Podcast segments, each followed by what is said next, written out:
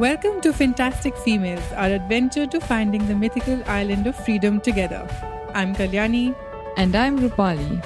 We are your next door finance experts sharing our experiences in the world of money and energetics. So, welcome back to our podcast. Today, we are going to dig into something that's very interesting um, and it has multiple perspectives. So, we're hoping to give you color on a couple of those perspectives. We are talking about assets and liabilities. Assets and liabilities in lives, in finance, in our personal capacity. Um, so, let's get in.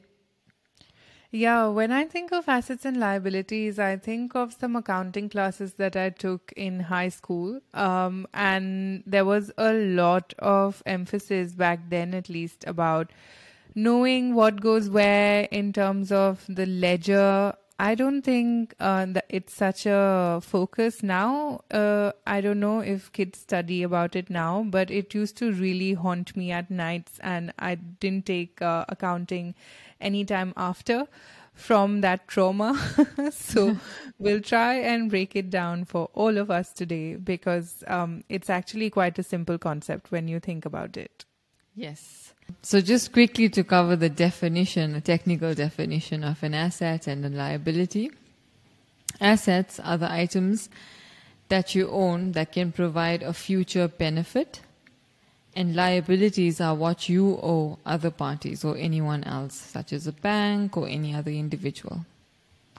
So, simply put, assets contribute to your life or to your bank account, um, and liabilities take either money away or your energy away.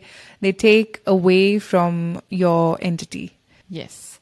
And and so when we're talking about um, assets and liabilities in, in terms of energetics on a relationship basis, on a you know in our personal lives, then that can also play a big role. We typically think of assets and liabilities as a like you said a boring finance term, but I came across a few questions that really got me thinking in terms of my life and assets and liabilities in my life um, some of the aspects within our personal space that we look at are, you know, who are the uh, people in your life that add value to your life and who are people that detract from your life value?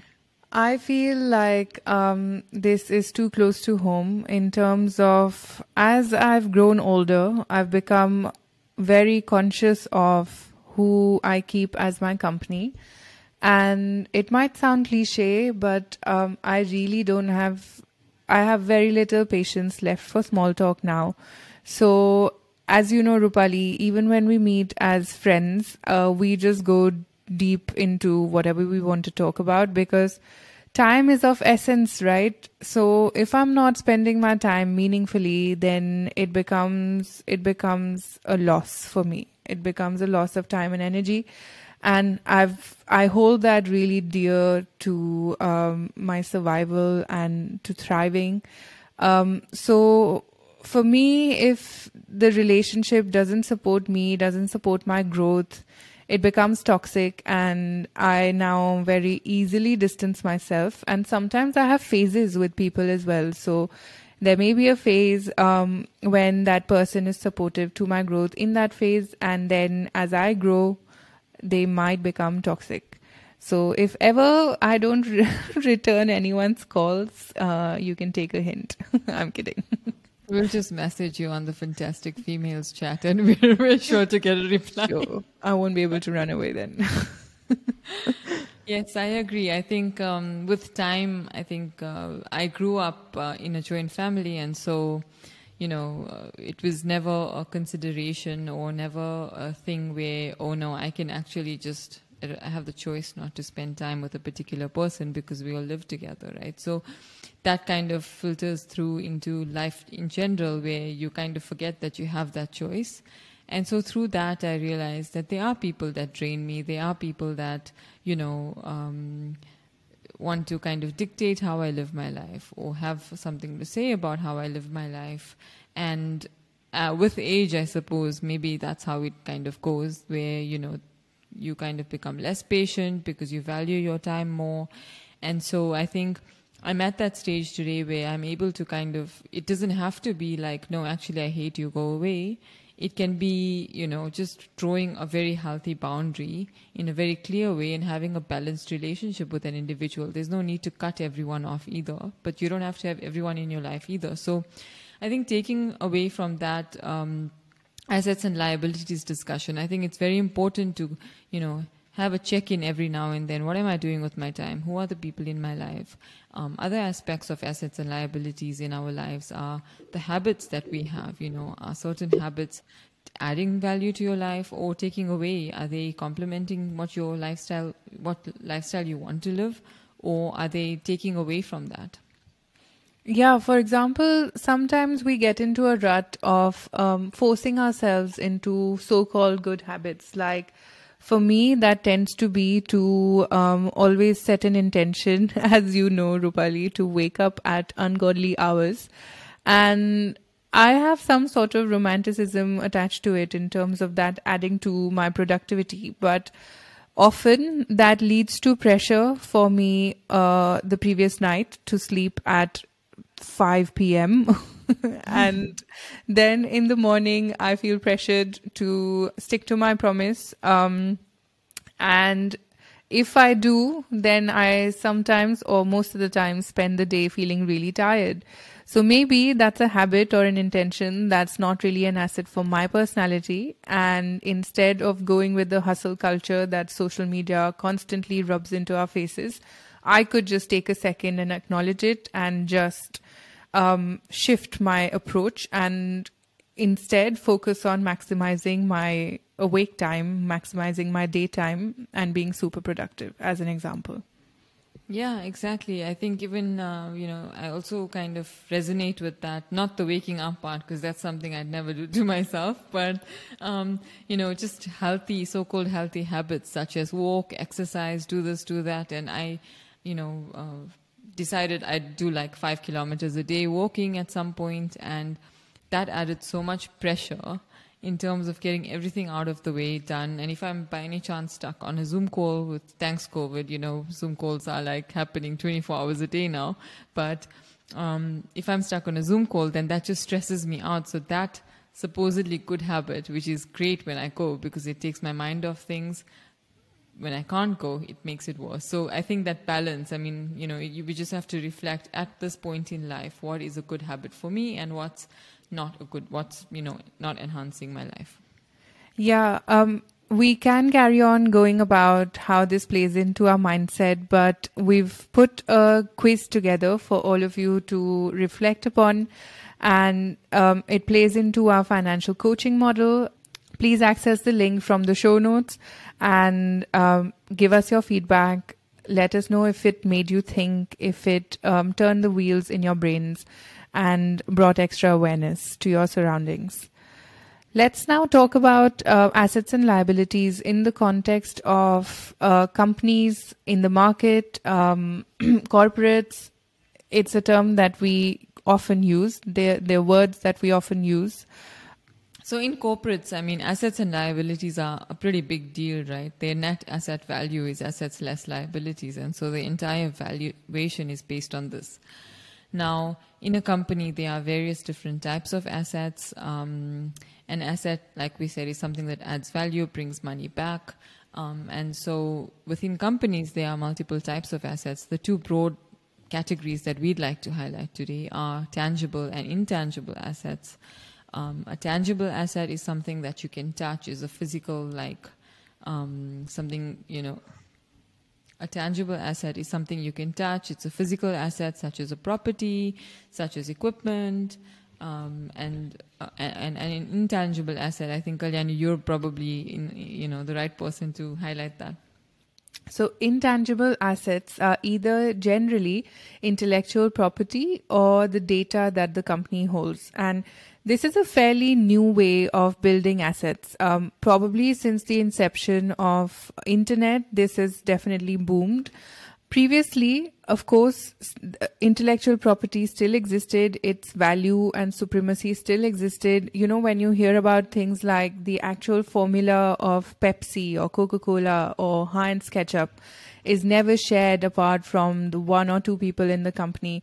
That's in effect guarding intellectual property or a secret recipe that is the basis of a whole large conglomerate. So, in that sense, we've always had intellectual property. Recently, it's become a big issue to understand. It's become a big concern because with the internet, we are all borrowing information from each other and getting inspired, so called, from different ideas.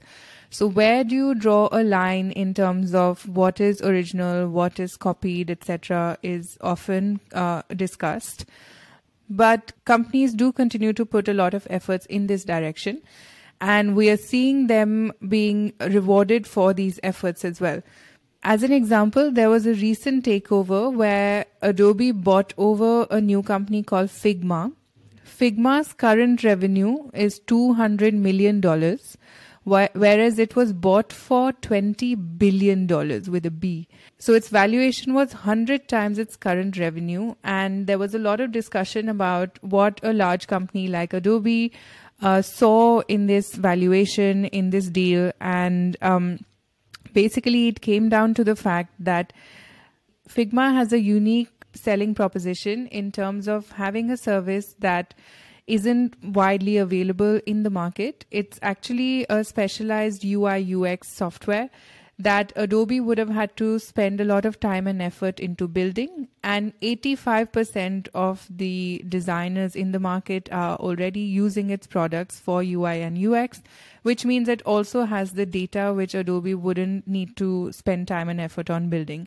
So, in effect, Adobe is buying this whole bubble instead of just the physical assets of uh, Figma. And that's very important to note. Right. I think just just an example I also thought of now as you were speaking is um, you know these car companies. Uh, cars are becoming electronic. Cars are becoming smart.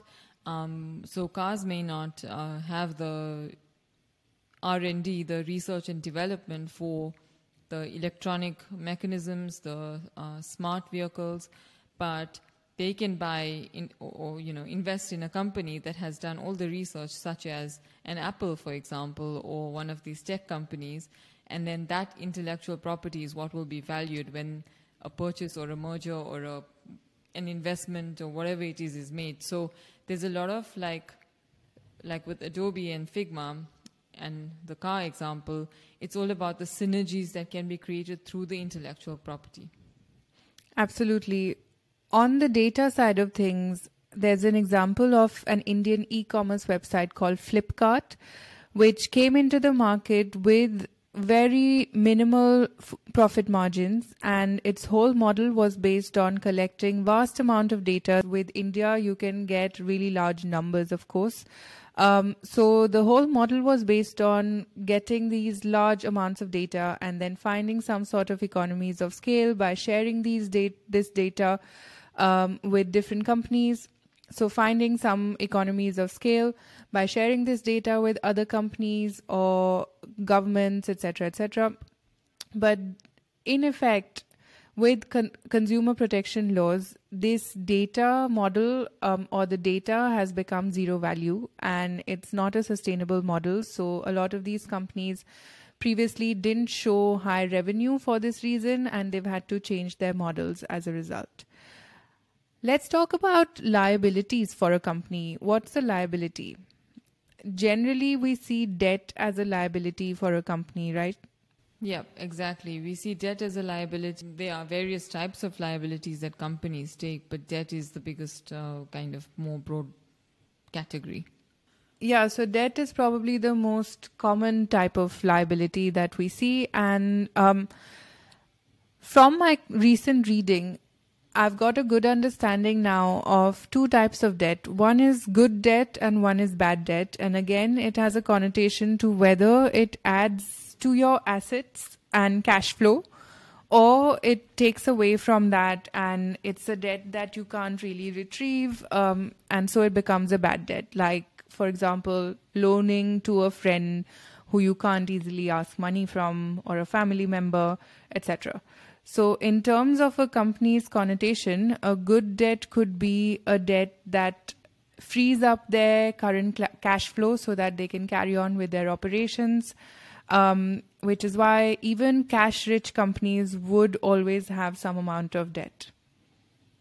Yeah, there are limitations uh, in terms of what cash can achieve, right? So it's almost like okay, let let's lever it to, you know, kind of achieve more.